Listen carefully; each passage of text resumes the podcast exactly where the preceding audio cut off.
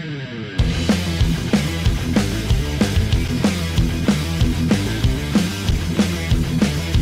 everyone. Welcome into Let's Go Racing with David Starr, episode 120. Dominic Aragon here. Tyler Jones is out this week, but not a problem. We've got a great show on tap when we have Matt Kemp stop by here in a few minutes.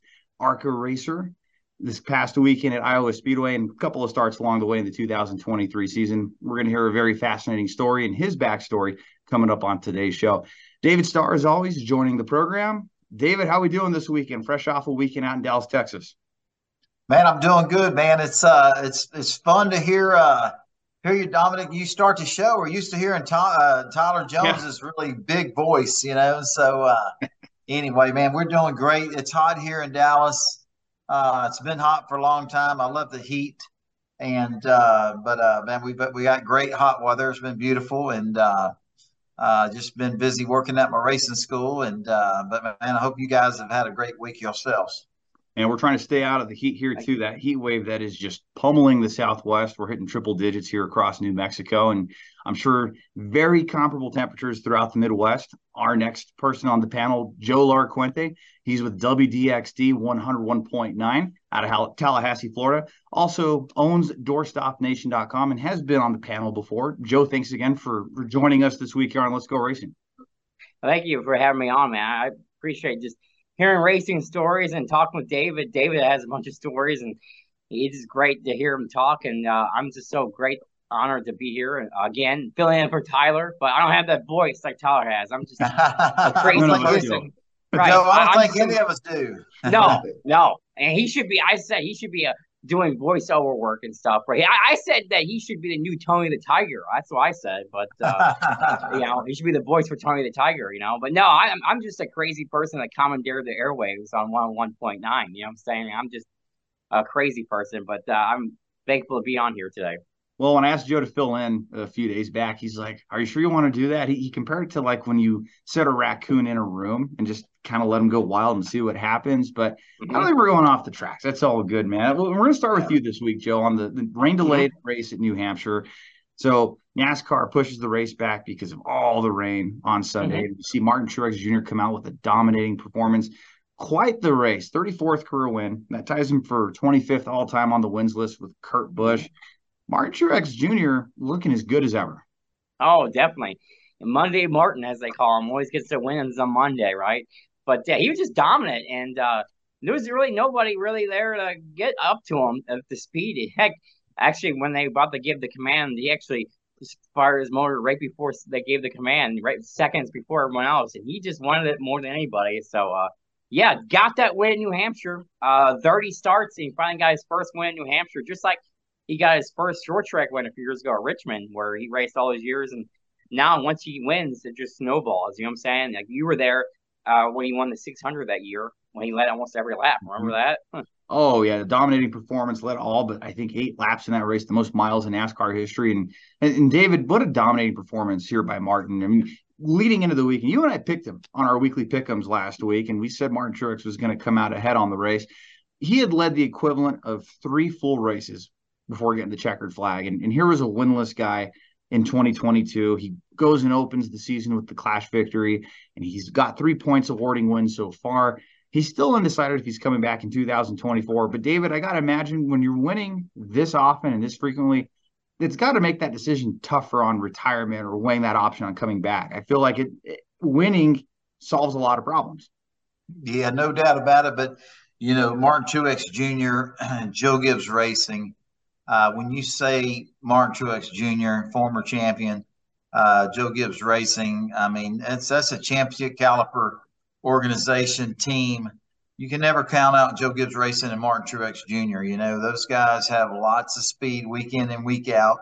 Different circumstances, you know, last, you know, uh, throughout the the season has, has really had some bad luck. But man, when when they were hitting on all eight cylinders, they're a, force to be reckoned with. And uh, you know, I I didn't watch the race Monday because I, I, was busy working, had a lot of stuff going on, and uh, I was keeping up with it as much as I could. And and one of the things that people were letting me know how dominant he was. And uh, you know, it's always uh, for Martin Truex. I guess if there's a race, you know, size the Daytona 500, you know, all the other big races out there, but there's one that he really wanted to win. It's always the, his home race, you know, and Martin Truex Jr. being from somewhere around that New England area.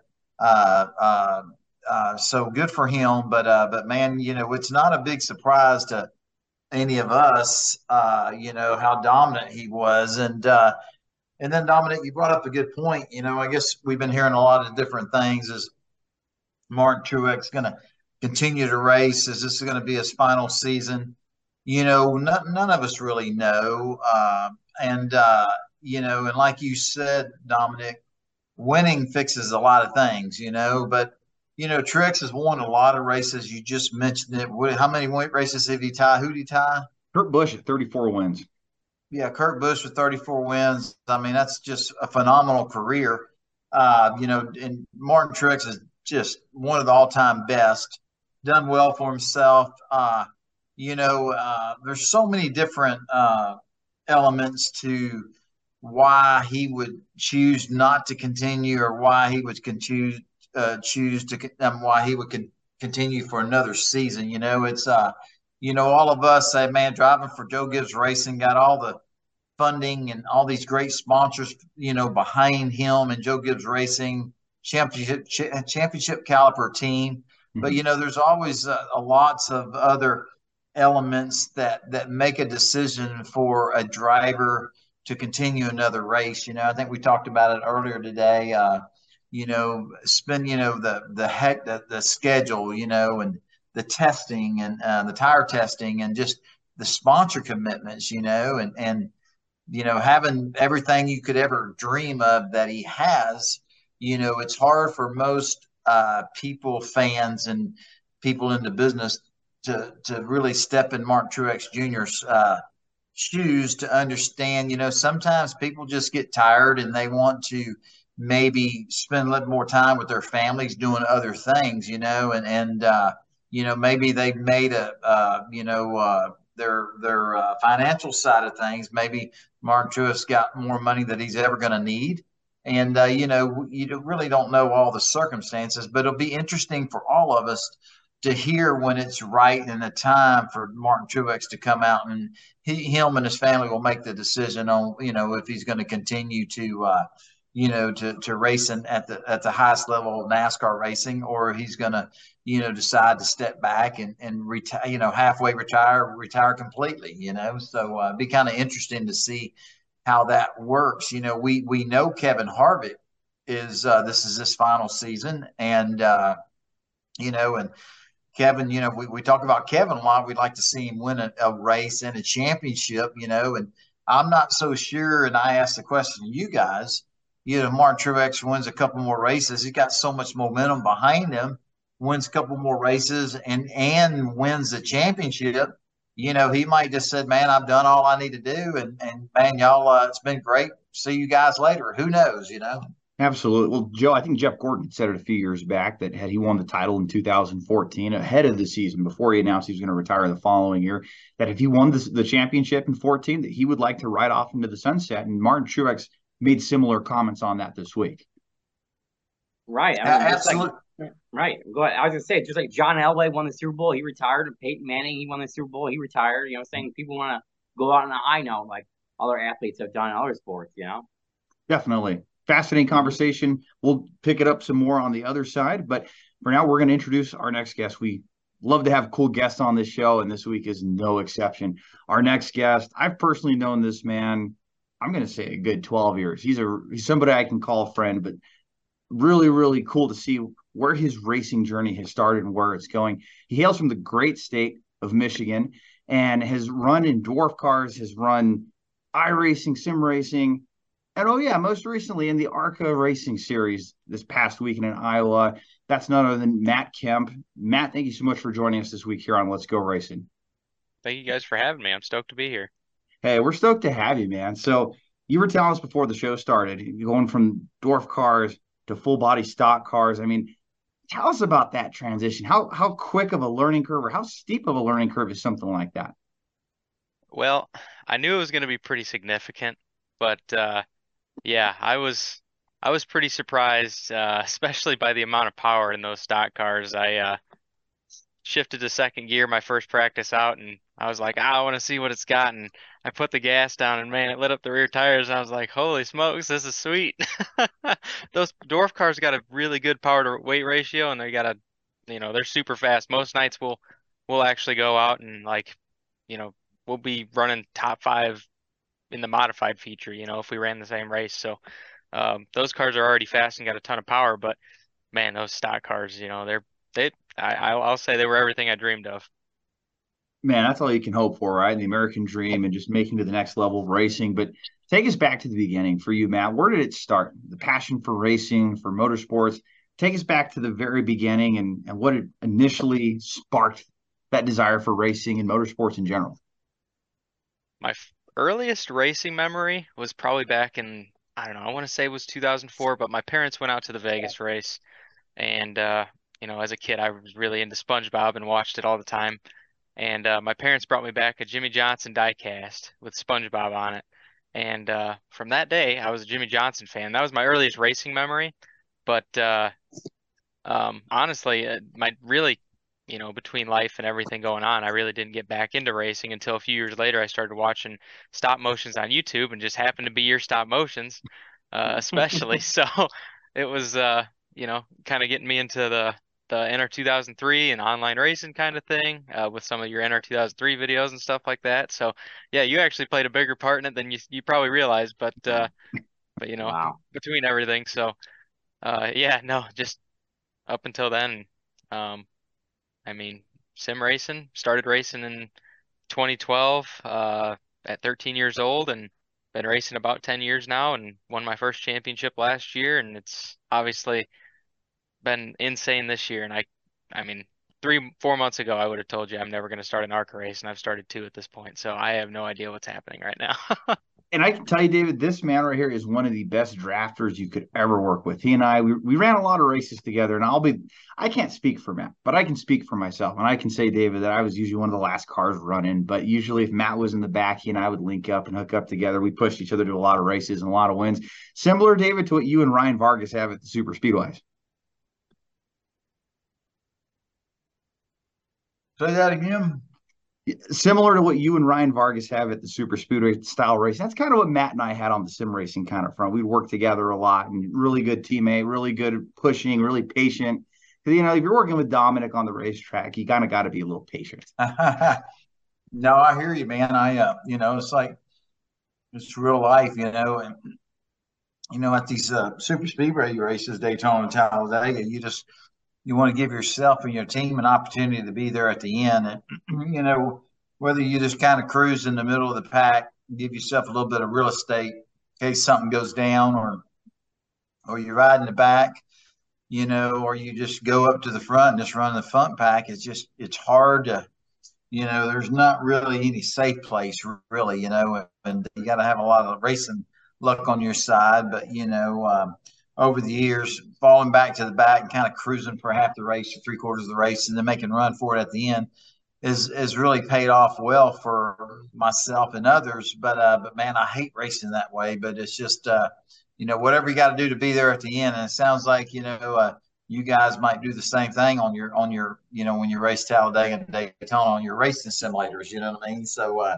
you know, Matt, just looking and seeing you sitting in your racing simulator. Uh, it's pretty pretty cool deal. And um, I don't know too much about sim racing uh, myself, but you know it's it's cool how popular it was during COVID uh, when there was no sports going on anywhere, and to have NASCAR put sim racing on Fox uh, was incredible and it really put sim racing on the map and and just like yourself and Dominic and millions of other people, it really exposes our sport to, you know, and opportunities in our sport to be a race car driver. And it's cool to hear your story, how you started on the sim and now you went to uh, your local track and ran race dwarf cars and now you're racing in the ARCA series. I mean, that's the American dream, you know, hard work, uh, lots of passion, lots of desire, a lot, a lot of, lot of a lot, a lot of want to,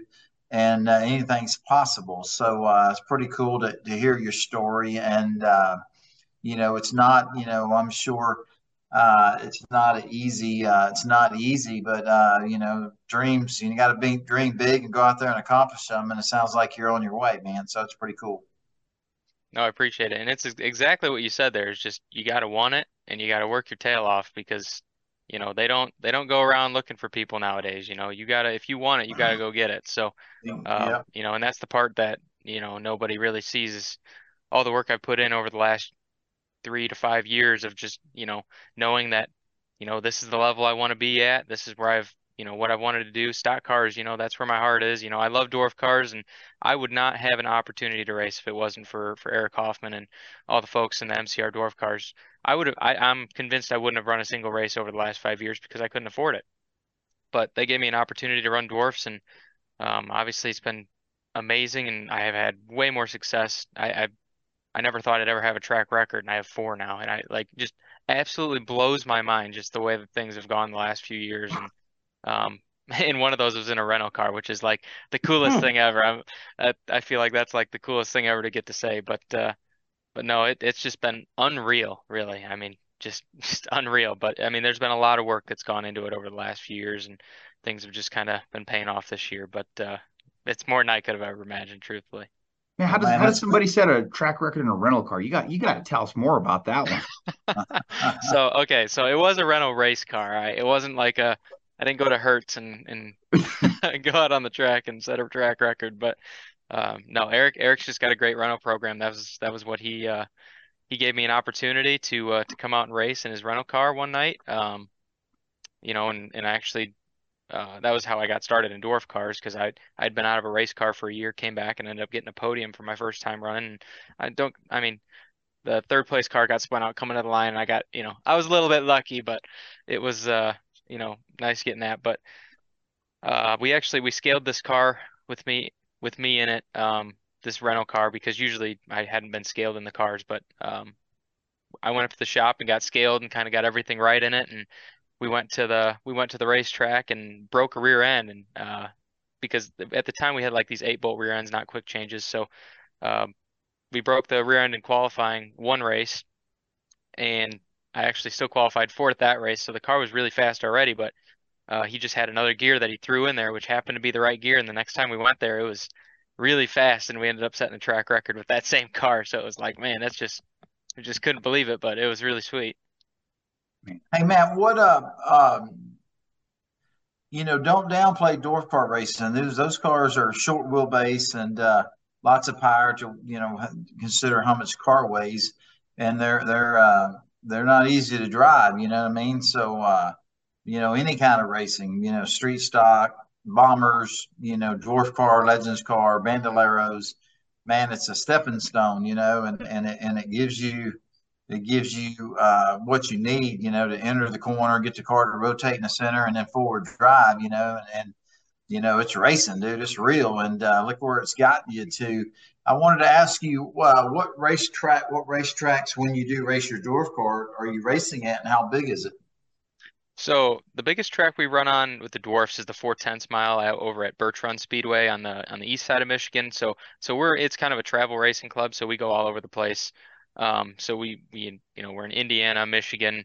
Uh, we used to go into Illinois a little bit. Um, but you know, some notable tracks that we've run at uh, Flat Rock, that's one of my favorites. Kalamazoo Speedway, um, South Bend Motor Speedway, uh, just a, a, bunch of tracks all over the all over the state of Michigan. That we used to race at Toledo, um, just didn't, don't do a whole lot of racing there anymore uh, in general. Yeah. But um, but yeah, so we're we're all over the place. We go from four tenths miles down to small three quarter or small quarters. So that's pretty much that's pretty much all we run on. And man, so SpongeBob got you interested in, in racing, huh? I, heard something about SpongeBob. I know that's kind of a new one for me, but, but your parents went to Las Vegas and uh, got a Jimmie Johnson Diecast car and had a SpongeBob on it, and that's what that's what sparked your interest, huh? Wow. Well, you know, it's my earliest racing memory. So, uh, in terms of, you know, actually knowing what really sparked my interest in racing, I'm not sure, but uh, I I'd imagine that probably had something to do with it. That's I mean that's the first thing I can really remember racing wise. I still have the diecast actually. It's in yeah, it's in rough shape though. That's all right. That's awesome. So, um, so what's your what's your what's your next race? What's the plans moving forward for you? Uh, well, I know that uh, I'm running the dwarf car this weekend. We've got a double header. Um, I'm not sure I'll be able to make both races because uh, I've got some some other conf- conflicts on on Saturday that might might keep me from the track on Saturday. But I'll be running on at Birch Run on Friday, and then um, in terms of the ARCA thing, you know, I just just like the last two, I have no idea. So um, I didn't think I'd be at Iowa a week and a half ago, and then we ended up being at Iowa. So who knows? You know, and oh, man, that's awesome. that's awesome. a few weeks prior to your first ARCA star. I mean, tell us how that all came together. And Andy Hillenberg, you were telling us before the show, but like a deal like that coming together and their team called Fast Track and going from Dwarf Cars to ARCA certainly is a fast track experience. So, how did that all play out together? You know, did, did you call him or how, how did it all play out? Yeah, so actually, it, I'll be honest, it kind of came together by accident because I really wanted. Once they announced Flat Rock last year, like I said earlier, that's my, one of my favorite racetracks, and uh, I've had probably the most success I've ever had at any other racetrack. I don't think I've ever finished outside the top five at that place. I just I just love it. You know, it's it's just been a great place to me, and uh, I love the place. So I was like, man, I got to figure out a way to get in into this Flat Rock race when they announced the East race there. So, um, you know, I'd been you know, working on trying to find sponsors and stuff like that. And um, actually had a LMC, uh, Lake Michigan College came on board. That's actually the community co- community college that I uh, attended um, a few years ago, and uh, had a great experience there. And I really liked the folks there, and got in touch with some folks I knew, and uh, just happened to come up with a deal. And um, I mean, it was just before the Flat Rock race. You know, I called Andy and just like, hey, this is how much you know we got to work with. Is there something we can do? And he's like, you know, I think we can do something. And uh, we talked about it, and we almost made the cut for Flat Rock, but uh, ended up ended up not quite making it. And then uh, I, I, worked my tail off to come up with a little bit more and figure out something for Berlin. So um, things just kind of came together because he was like, well, we couldn't run Flat Rock. Let's try to run Berlin. So you know, I still really have a big desire to go run Flat Rock. Hopefully, they bring it back again next year and man, I'm going to be working my tail off trying to get into that one because I, I want to run that one worse than any of them. But, uh, but yeah, no, it kind of came together by accident, to be honest with you. Man, and these two starts you've got to make, you get to have a lot of family, a lot of friends on hand, a lot of a lot of Matt Kemp racing fans in attendance. At, at Flat Rock for sure. Uh, at Iowa, I don't think a single person knew who the heck I was. So, um, yeah, no, it was uh, it was pretty cool. But um, having some friends and family out there, you know, it's uh, yeah, it, it was really special. Well, I know well, once you get more starts on your belt, more and more starts will keep coming. You know what I'm saying? It's going to snowball. Because if you look at any racer, any racer I've talked to, even David can attest early in his career, once he made a few starts, the ball kept rolling. He made more starts, right, David? That's right. The right. and man, I think what Joe's saying is, um, you know, when coming from the i uh, iRacing stuff, I know there's a lot of people out there, you know, thousands, millions. I don't know. You guys know more than I do. Um, you know, it's. I think it's a. You know, you might be surprised uh, how you're inspiring other people that are iRacing too. That really, mm-hmm. you know, um, you know, they're pretty damn good iRacer. Maybe they have an opportunity to go out there and run Legends cars or Dwarf cars and and kind of follow in your footsteps. So. Uh, you know, I wouldn't be surprised if you had, you know, 100, 200, 300 people up in the stands, you know, kind of paying attention to what you're doing because, um, you know, what pretty spectacular to go from iRacing to dwarf car to to to a ARCA car. That's that's amazing, really. It's a great story, you know, and uh, it, it gives hope to a lot of young men and women out there that that want to be racers too that are starting on iRacing. So. Uh, hopefully your story and your career will inspire them to to follow those those you know in your tracks as well you know what i mean? And, and you're just now getting started. So there's the sky's the limit you know? You got to go create opportunities and get some great partners and uh, be kind of cool to keep up with you and to see where you're going to end up next year at this time you know? That's uh you know but you know and like it's like you said earlier man it's it's not easy. We got to have a lot of lot of lot of passion a lot of desire a lot, a lot of want to because you got to go create opportunities, and you've done a really tremendous job doing that. So good luck to you. Oh heck, I, I appreciate the heck out of it, and uh, I'll tell you, if I can do it, anybody can. That's for sure. So I, uh, Yeah, I, uh, yeah. I certainly appreciate it. So I mean, I've asked you when you were behind the wheel at either of these races, mid race, was there ever a point like, holy crap, I'm in an ARCA race? Yeah, I remember at Berlin, my uh my first few laps in the race, you know, racing around other cars. Practice was one thing, all right, but actually getting in the car during the race and racing around other cars, it was like, this isn't real, man. This is this is iRacing. There's no way this is real. This just does not, I can't believe I'm here right now. And I mean, it happened at Iowa too, but Iowa I was, uh, you know, a little bit, you know, I kind of settled from the first one a little bit, kind of, you know, it'd been a, a month removed, but uh yeah, definitely uh could not believe it. Mid race. I mean, I literally was looking at the wall, looking at the marbles on the track and everything. I'm like, this is not real. There's no way. I just can't believe it. Now, of all these people you got to race against over these two races, who sticks out the most? Who was maybe the toughest competitor or the or the toughest car to get around when you were on the track? Well, I'll be honest with you. Berlin, I was just trying to stay the heck out of the way. I'm like, I, you know, I've I'm just here, man. I can't believe I'm here. I just don't want to cause any problems. Now at Iowa, I'm like, all right, I'm gonna try a little harder today.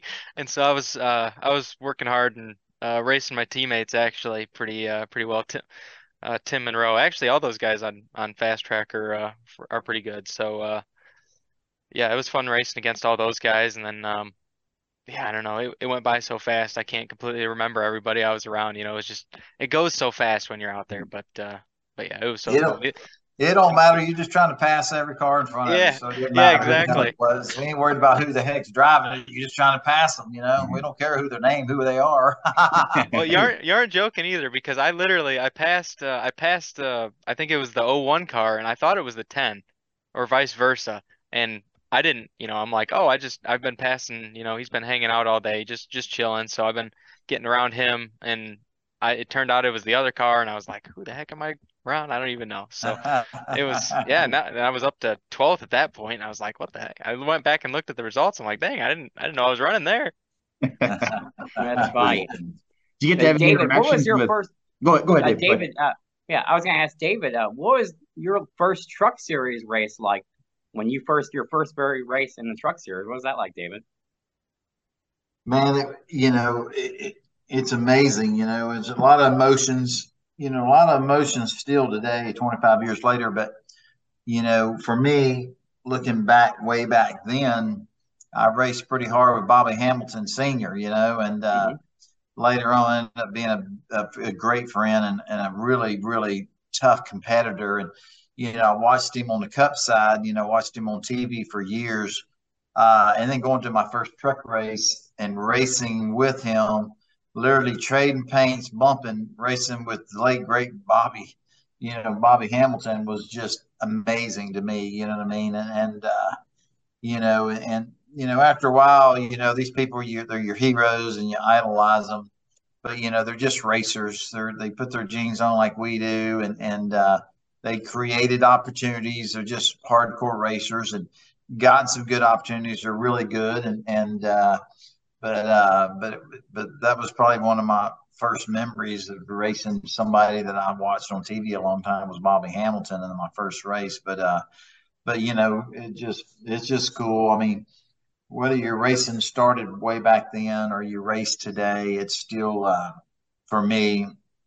Uh, and like Matt, you know, is still very humbling, and and you really have to feed yourself because I mean the dream is massive. You know, people don't realize how um, you know it's it's it's uh, not an easy task. You know what I mean? And uh, it's a little bit different today's world of professional auto racing. You know, you got to bring something to the table, bring sponsorship, uh, bring funding.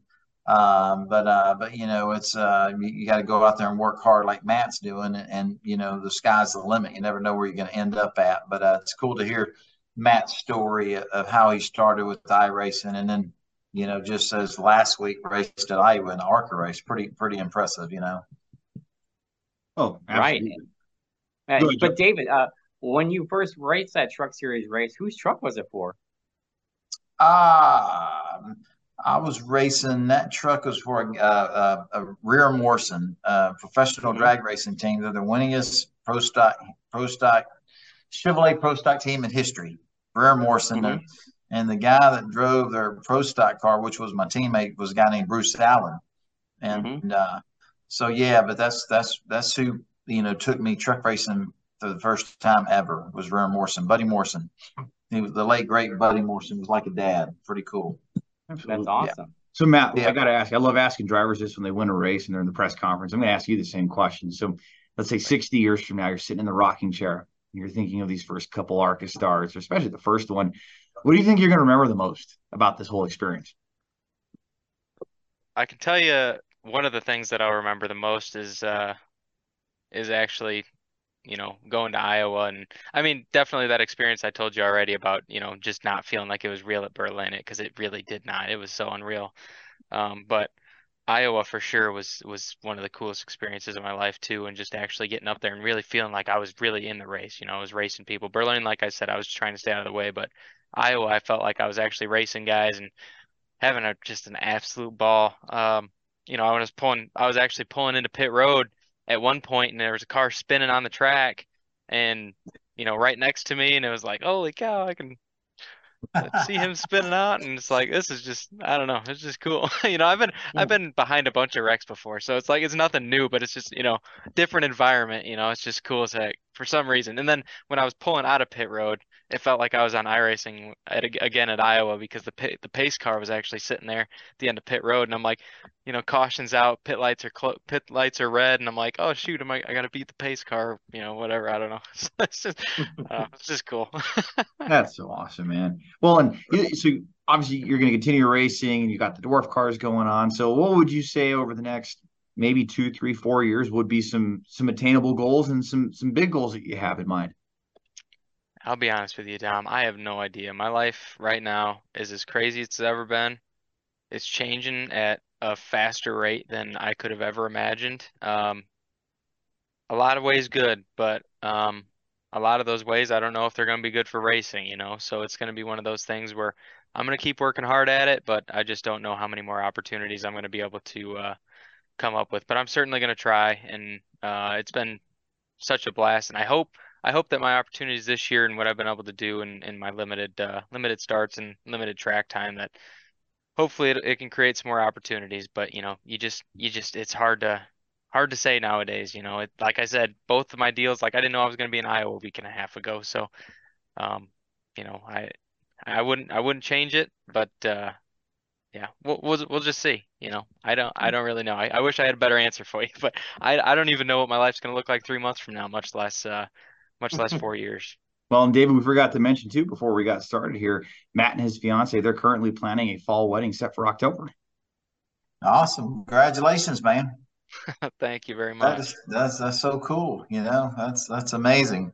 Um, well, I can just tell you, you know, uh, I don't know who sponsored you, who your sponsors were, but just make sure that you have their both their best interests at heart. Make sure that you know, when they sponsor you, that you do everything you can to make sure they get all the exposure and, and can see a return on that investment. And when you when you love on them and and go out of your way to do everything you can to make sure they get the maximum exposure, uh, uh, you you know, you never know what you know could have a lifetime partnership there. You know, and and uh, and those those types of things are life changing on a you know for a racing career type deal you know so absolutely no for sure and i appreciate that and i i do definitely try to i could i couldn't stand asking for somebody to sponsor me and just putting a sticker on the car because i know it's like man there's so much more you can do you know you know you can uh, you can really help them show some investment or some return on investment. So, um, actually, we had a pretty good opportunity. I got to run the exact same car at Berlin in Iowa, so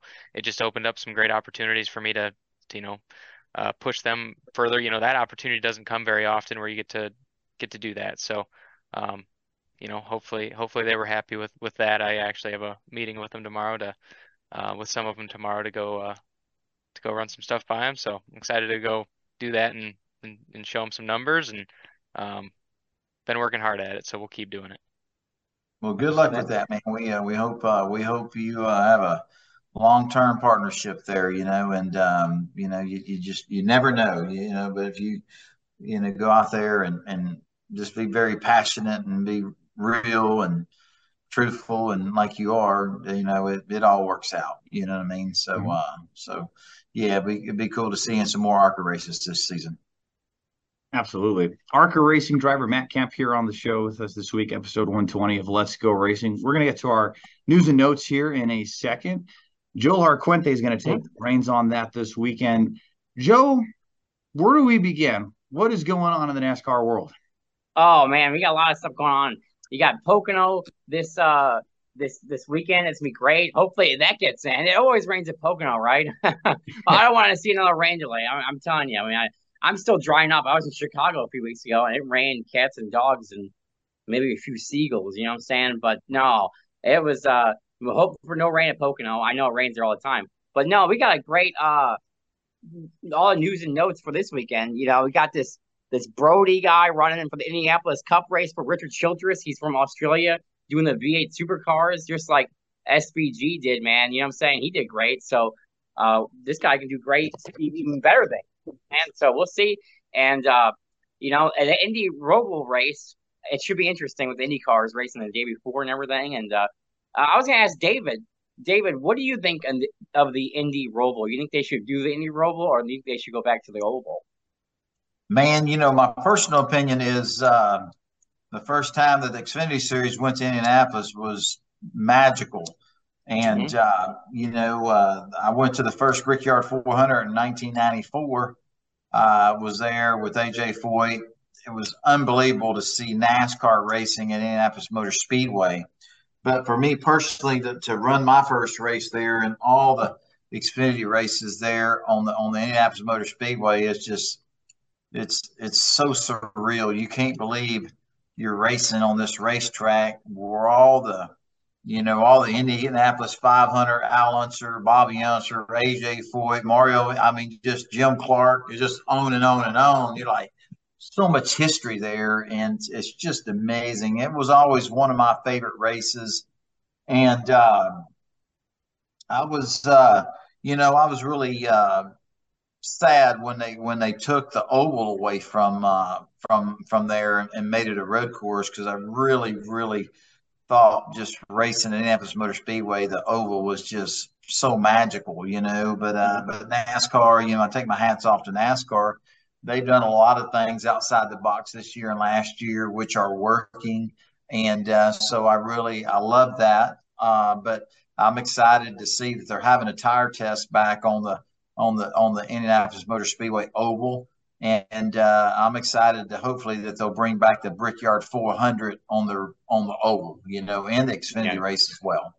That'd be cool. that happens. Absolutely. And, and Matt, let me ask you this: seeing Brodie come in and run this race with RCR kind of feels like you know I'm not going to say they're copying Team Trackhouse, but certainly Trackhouse had success with SVG at Chicago, and you have another great New Zealander, Australian who's really good in the supercars, coming over and running a Cup Series race. You know, you can relate to this going from one car to another. I mean, how big of a learning curve do you think Brodie's going to have here in a few weeks? Well, uh, I can tell you a couple of things. I think the uh, the next gen car, I think for SVG it helps a lot too. That the next gen car really just has a ton of similarity to those uh, V8 supercars and just kind of how they drive. Obviously, driving with the shifter on the opposite side and everything uh, I, I, mean, it's still super, super incredible, impressive that uh, SVG was able to do what he does. But I had the pleasure of being uh, teammates with Brodie actually on iRacing for a little while, so I can already tell you that guy is pretty darn good. So um, I'll be surprised if he doesn't go out and the Cup guys better be on their game that day because I'm telling you they don't want to get shown up by uh, by another supercar guy. Uh, two for two for those supercar guys would be pretty impressive though. So David, if he goes out and he has a great run or even wins the race in his debut like SVG did, is that good? Is that bad for the sport? How does that look on the drivers? You know, because you had some of the drivers say that you know we he's probably going to go home and say that we lost and we we we got our butts whooped. How how how much of a look is that within the garage and, and as a sport as a whole, David?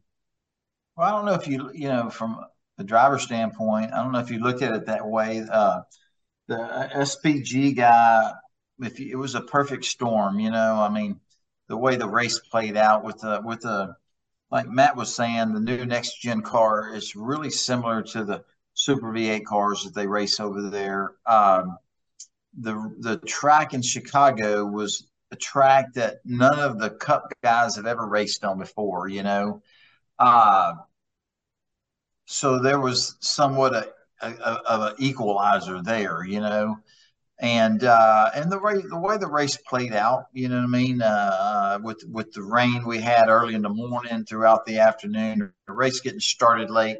NASCAR really during the race, you know, going all the teams saying, "Hey, we're only going to run this amount of laps." They shortened the race during the race uh, when people already had their strategies worked out. I mean, it was just a perfect storm.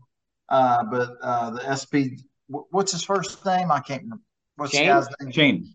Shane Van Yeah, Gisbergen. I mean, guy was unbelievable. He, he, I mean, came. I mean, I don't know where he was, 18th or 19th, drove up to the lead. I mean, it was phenomenal, you know, and and uh, the way he was using the clutch and the way he was shifting. I mean, he. Uh, I mean, it was phenomenal. It, it was unbelievable.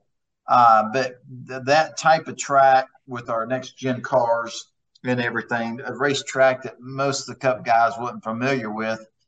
I mean, it's just interesting how it all played out. Now, the the guy coming in to drive for Childress, it, it's be kind of cool to see the you know the V8 supercar guys from overseas come in come over here to the biggest racing series in the world and and to compete at some of these road course races.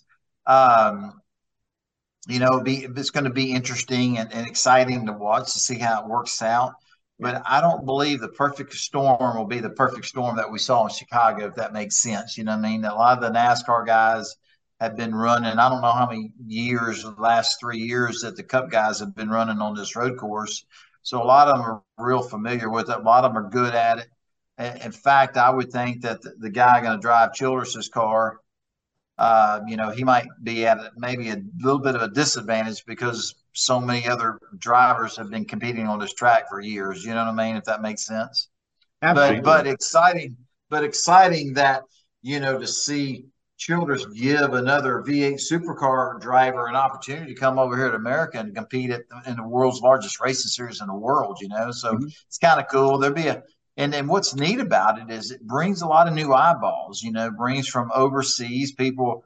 You know, when you say NASCAR Cup Series racing, I mean it's it's not just in America; it's worldly. You know, I mean it's worldwide, and it just it really uh, broadens our, uh, our our fan base. You know, so Mhm. we'll it's uh, you know what James did and, and all the people watching from overseas, uh, you know, it's just making our sport bigger and bigger to, and it's already humongous, you know what I mean? So Right. I think Childress putting this guy in his car is really just good, great for the sport, you know, and, and you guys know, we'll all be tuned into that race to see how he does. This is an exciting race anyway, you know what I mean? And, and we're hoping that lots of more new eyeballs come in and, hey, you never know. I mean, we might get some new sponsors from across the pond now that come over here and sponsors.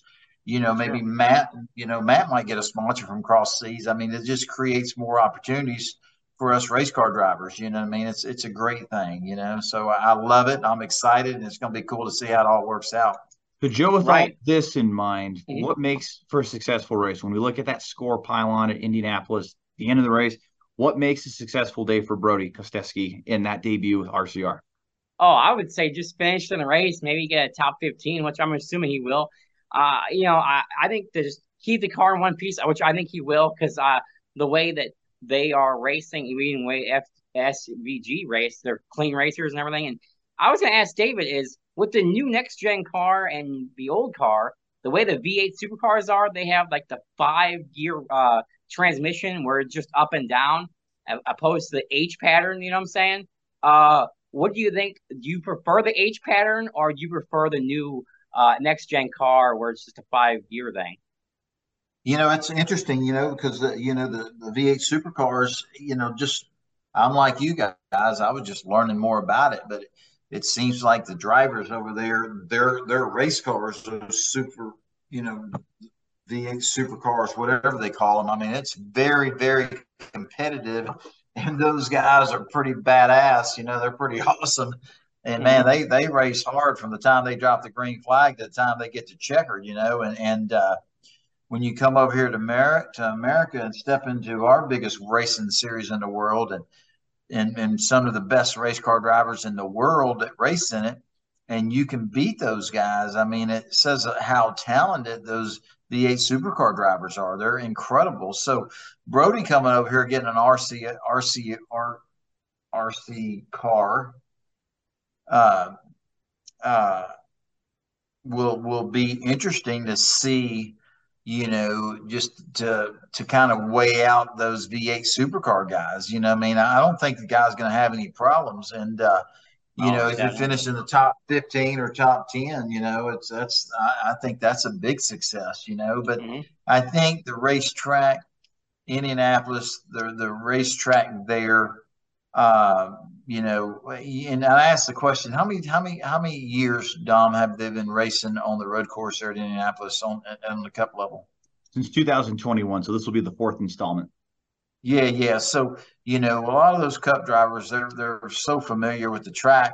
Um, you know, I, I, just think it's going to be a, a, you know, I don't think they'll get showed up like they got showed up there at Chicago. You know what I mean? Uh, but it's going to be interesting. But I, I think the again going back to your uh, Joe your your your question, I think mm-hmm. the the way the sequential shifting in our new next gen race car really plays out to the favor of the super V8 cars over there. You know, it's the mm-hmm. same ship pattern. You know what I mean? So I haven't had the opportunity. Hopefully, I will for the year end to drive the new next gen Cup car.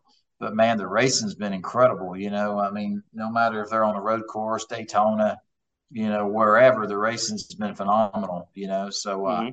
pretty cool to see.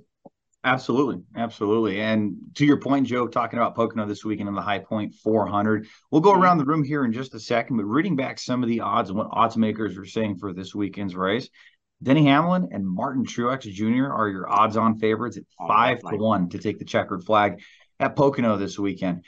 Kyle Larson sits at seven to one, William Byron at eight to one, Ross Chain, Ross Chastain rather at twelve to one. Last year's winner who crossed the line in third place, Chase Elliott at 14 to 1. And the highest rated of any past Pocono race winner, you have to go to Chris Buescher, who's sitting at 6,600 to 1 entering this race. Oh, we'll, we'll go around the like room. That. Matt, let's start with you. Who is going to win the High Point 400? Bets aside, everything, just straight up, who is going to win the race? You know what? I, I don't know. I feel like uh, for some reason, uh, I know they're completely unrelated and it makes absolutely no sense. But I think Kyle Busch. I'm just gonna say Kyle Busch.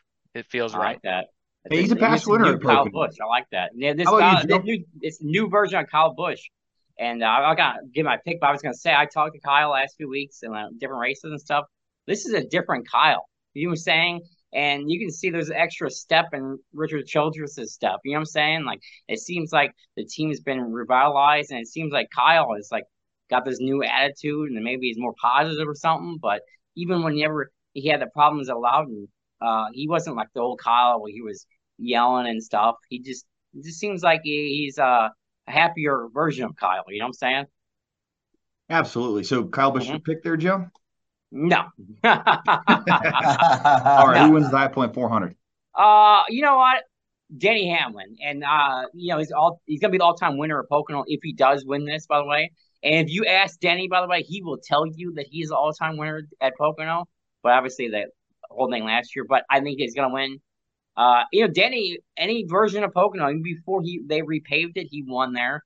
And uh, any version of car, he's won there in the uh, back in the car tomorrow days. He won the back in the mid 2000s with that different car. He's going to win this version. Uh, he's just one of those guys where you're at that track, you know that he's going to be a force no matter what he's driving.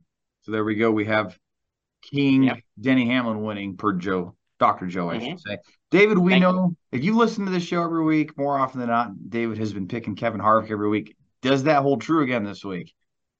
It holds true, but I can tell you, you know, uh, Truex, man, they're, they're, they got a lot of momentum on their side. You know, got a lot of speed. Uh, you can't ever count him out. You know, and and you know Joe picking uh, uh, Denny Hamlin. Denny it don't matter what type of car. He's he's the master there at at Pocono, and uh, somebody that really needs to win bad to to advance in the playoffs would be uh, Chase Elliott. So, I mean, I I know it's going to be an incredible race because there's a lot at stake. Um, but I'm going to go with Kevin Harvick just because I love to see Kevin win uh, before he uh, he hangs up the helmet there after Phoenix. Yeah, That- Okay, that- I, that's I a can totally pick. see that. I can see. I can, I can totally see that. And I was gonna ask David. You raced at Pocono, David. What's it like coming down that really long front straightaway into that corner first turn?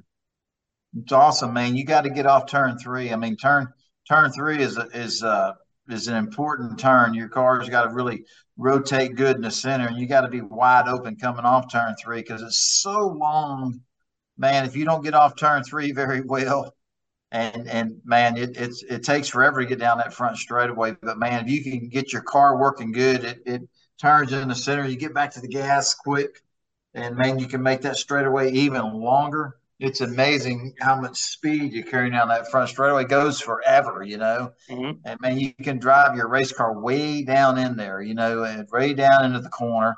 A little bit of brakes, but man, what a fun racetrack, man! It's it's so much fun to race there. I've really enjoyed racing there over the years, and uh, but man, it makes for great racing. It's exciting.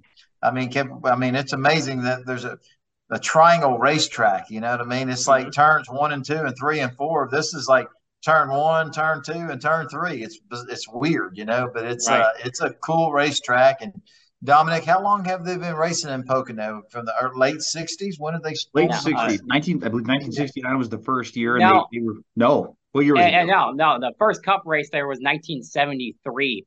Uh, because uh, the original schedule in 1973, they were supposed to race in Trenton, okay, and Mm-hmm. Trenton was taken off the schedule, and Pocono replaced it in 1973 when they first the modern era first happened. Wow, It's a cool track. I can tell you because I've been there like eight times. It is a fun race weekend to go cover. Even a, a few years ago, I'll tell you a quick story. They used to do media pace car rides where they would peg an Xfinity driver on Saturday and a Cup driver on Sunday, and they would take out a street vehicle and they would give you a couple laps to give you an idea of what the racers were going through. So Justin Allgaier is doing the Cup rides on Sunday and driving for HScott Motorsports at the time, and we had a Chevy SS. So myself, our managing editor at the time, Justin Malillo, get in the cars to three of us, and I think somebody else. And Justin, he turns around, he tells us, "Look, I'm sorry, guys, I'm not going to be able to go that fast because they have some safety vehicles, but I'll I'll try to do my best." And we're like, "Okay." So we all buckle in, and he punches the gas off the pit road, and we're already hitting 100 miles an hour going off into turn one. And he avoids the safety vehicle, goes to the tunnel turn, goes in turn three, and like you said, David, he made that front stretch just a little bit longer because he punched it down the front stretch. And by the time we hit turn one, we were pushing 140, 150. I got a kind of a little view there sitting there from the right rear passenger side, seeing about 140, 150 there on, on the tach. That was pretty cool. It was That's really cool awesome. getting thrown in to the, the side of the car as it went off. But no, great racetrack. It's going to be a great time, I'm sure, out there at Pocono. It's only the second time now in recent memory that Pocono only has one race on the schedule.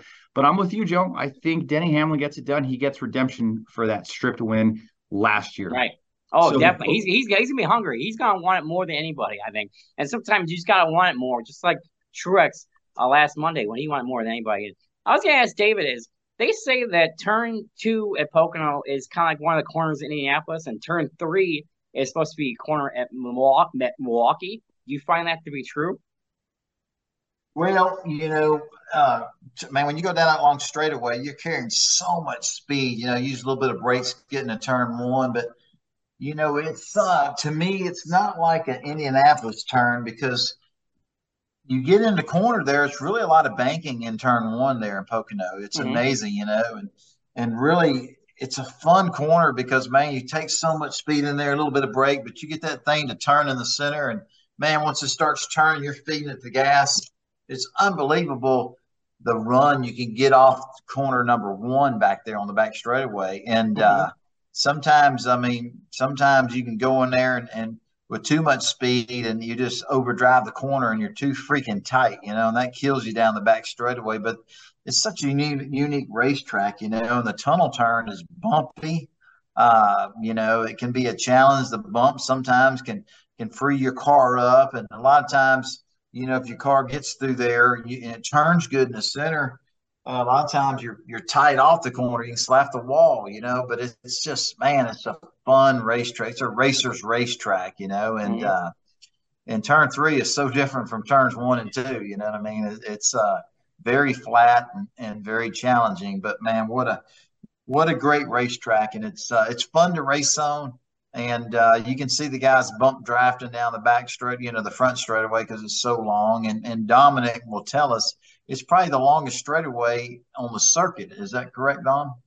Joe, you can fact check me on that. I believe Yes. it's through just over five thousand feet. Uh, yes, Yeah. actually, it, it is currently, but last two years when the Road America, Road America's front stretch was a little bit longer, but uh, now it is. Yes, Now it is. Now it is. but, Yep. All right, our last segment here before we get going here on Let's Go Racing with David Starr. Everybody's favorite segment. This is your chance to sound off and get in touch with us here on the show.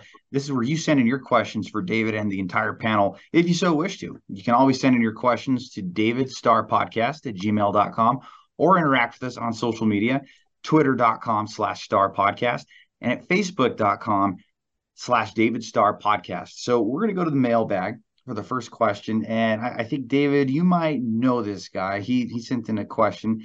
This question comes in from Tyler from Dallas, and this question's for both David and Matt.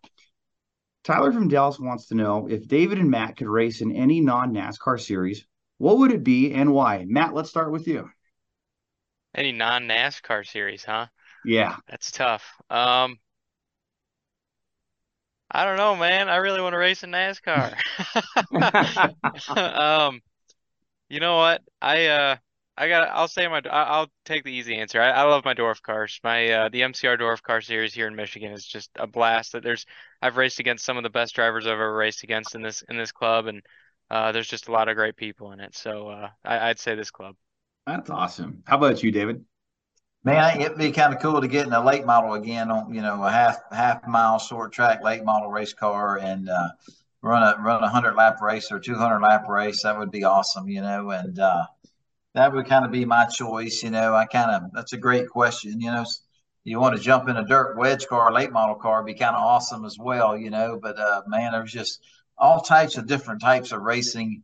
Uh, all of them are cool. It'd be kind of fun to get in a dwarf car or listen to Matt talk. You know, because they're not you know they're not easy to drive because they're such a short wheelbase you know they're very uh, temperamental they're uh, they just react so quick because they're so short base but uh but anyway for me it'd be a short track late model race at a short track somewhere it'd be unbelievable So we have short track late model. We have the dwarf cars. Joe, if you were given that opportunity, non NASCAR, what are you racing?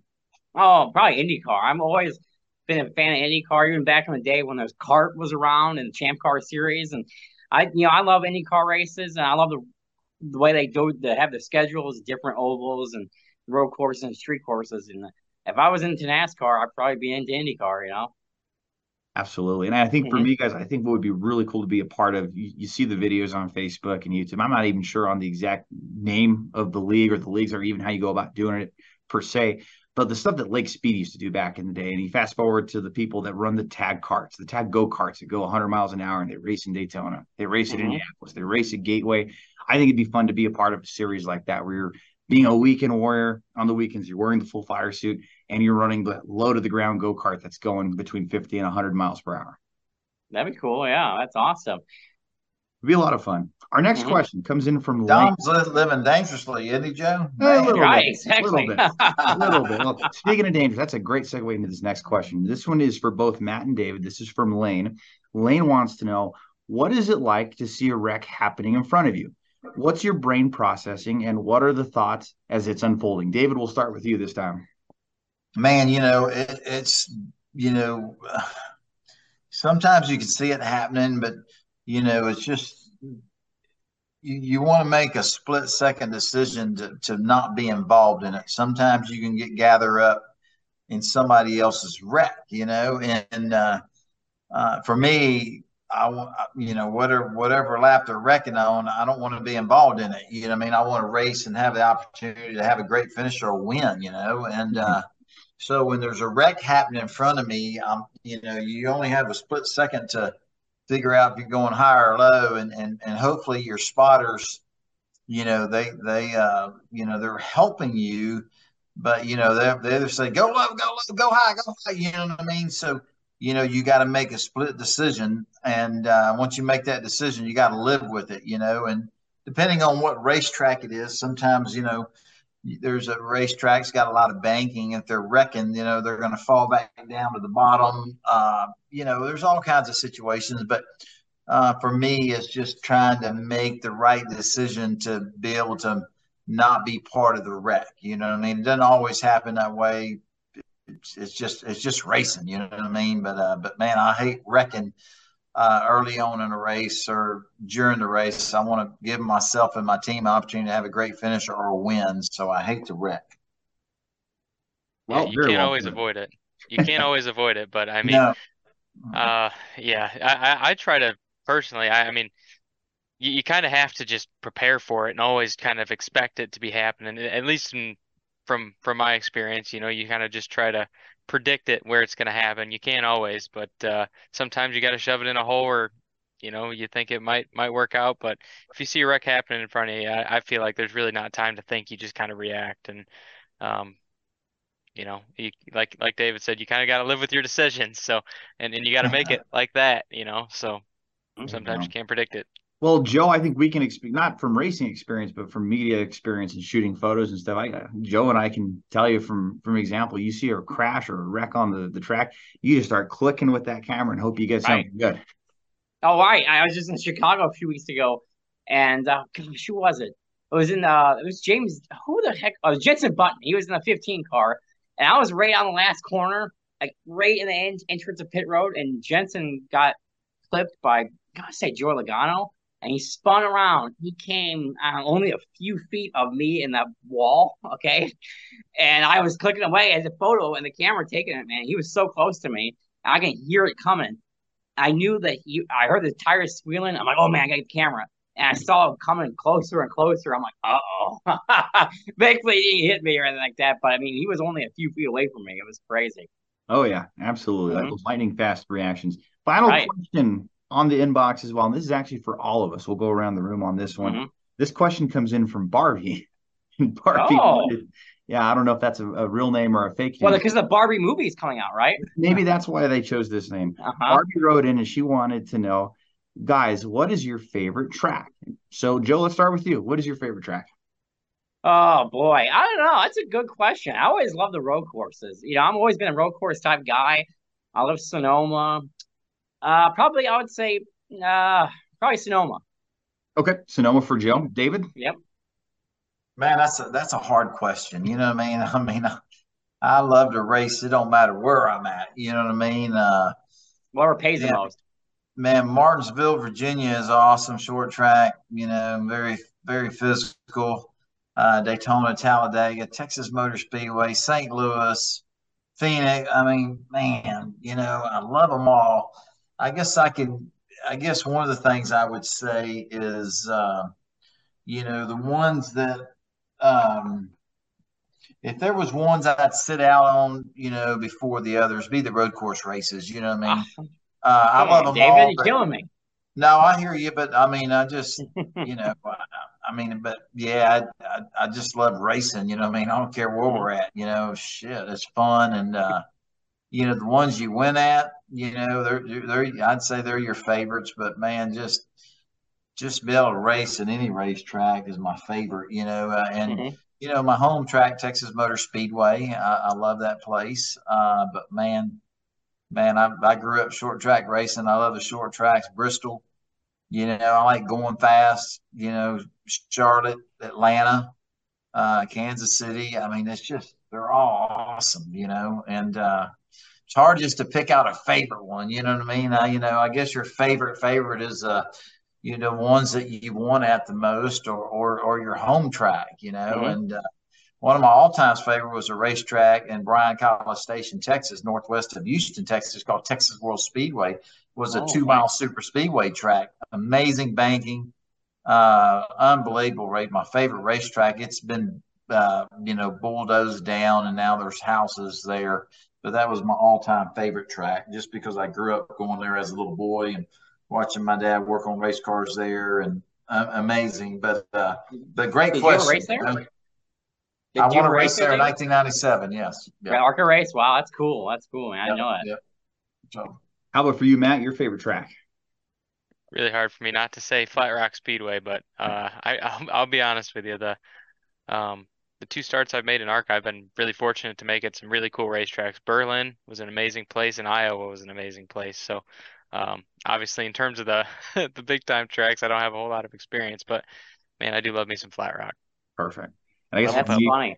That's and- great. Oh, David, before you go on, I I asked Dominic this question earlier today, and Dominic doesn't even know what I'm talking about. But I'm going to ask David: Is David, would you prefer Dynasty or uh or Dallas? That's awesome. Probably Dynasty, you know what I mean? I figure as much. yeah, yeah. So, Dom, what, what what is your favorite track? I got to go Phoenix. If we're talking on the NASCAR schedule, that's the closest one that's been the drivable one from New Mexico. I mean, eh, eh, everything's going to be an eight hour drive away from here, but Phoenix is about a five hour drive. And the, the local track here in Milan, New Mexico, which is the town next to Grants, Uranium Capital Speedway, went as a kid and had the chance to to run a, a test session there in a hobby stock car in Ken Kurtz's vehicle a couple of years ago. So I think that place will always be special in that regard. And and I can tell you guys just from that that 8, 10, 12 lap experience, it was pretty cool to get more confident behind the wheel and getting a little faster. And you can feel the the the track shifting beneath you and having to change lines and stuff. It was so much fun. I, I would love to get back behind the wheel of it sometime soon again. Awesome. Yeah. That's great. Guys, this has been a great show and it's been a Mhm. lot of fun. Matt, tell us and tell our listeners where they can follow along and, and how they can get in touch with you. Yeah, for sure. I've uh, I've got a website, mattkempracing.com, but you can um, I, I post most frequently probably on Facebook, um, just because ma majority of my uh, um, folks I know are, are kind of on there, and then um, but I have Twitter too. I think it's Kemp Racing Five. Um, Instagram, I think it's Matt Kemp five, But uh, yeah, pretty much Matt Kemp Racing on Facebook. I've got a YouTube channel too. It's um, I probably don't want to waste your time with those. I'm not great at making videos, but I've made some, so you can look at them if you want to. But uh, That's but yeah, cool. that's that's pretty much it. That sounds good, man. That sounds like a great way to spend some time. And, and Joe, thank you so much for filling in on the panel again this week. And where can people listen to your show and what you're doing online? I got so much stuff going on. It's crazy. I swear.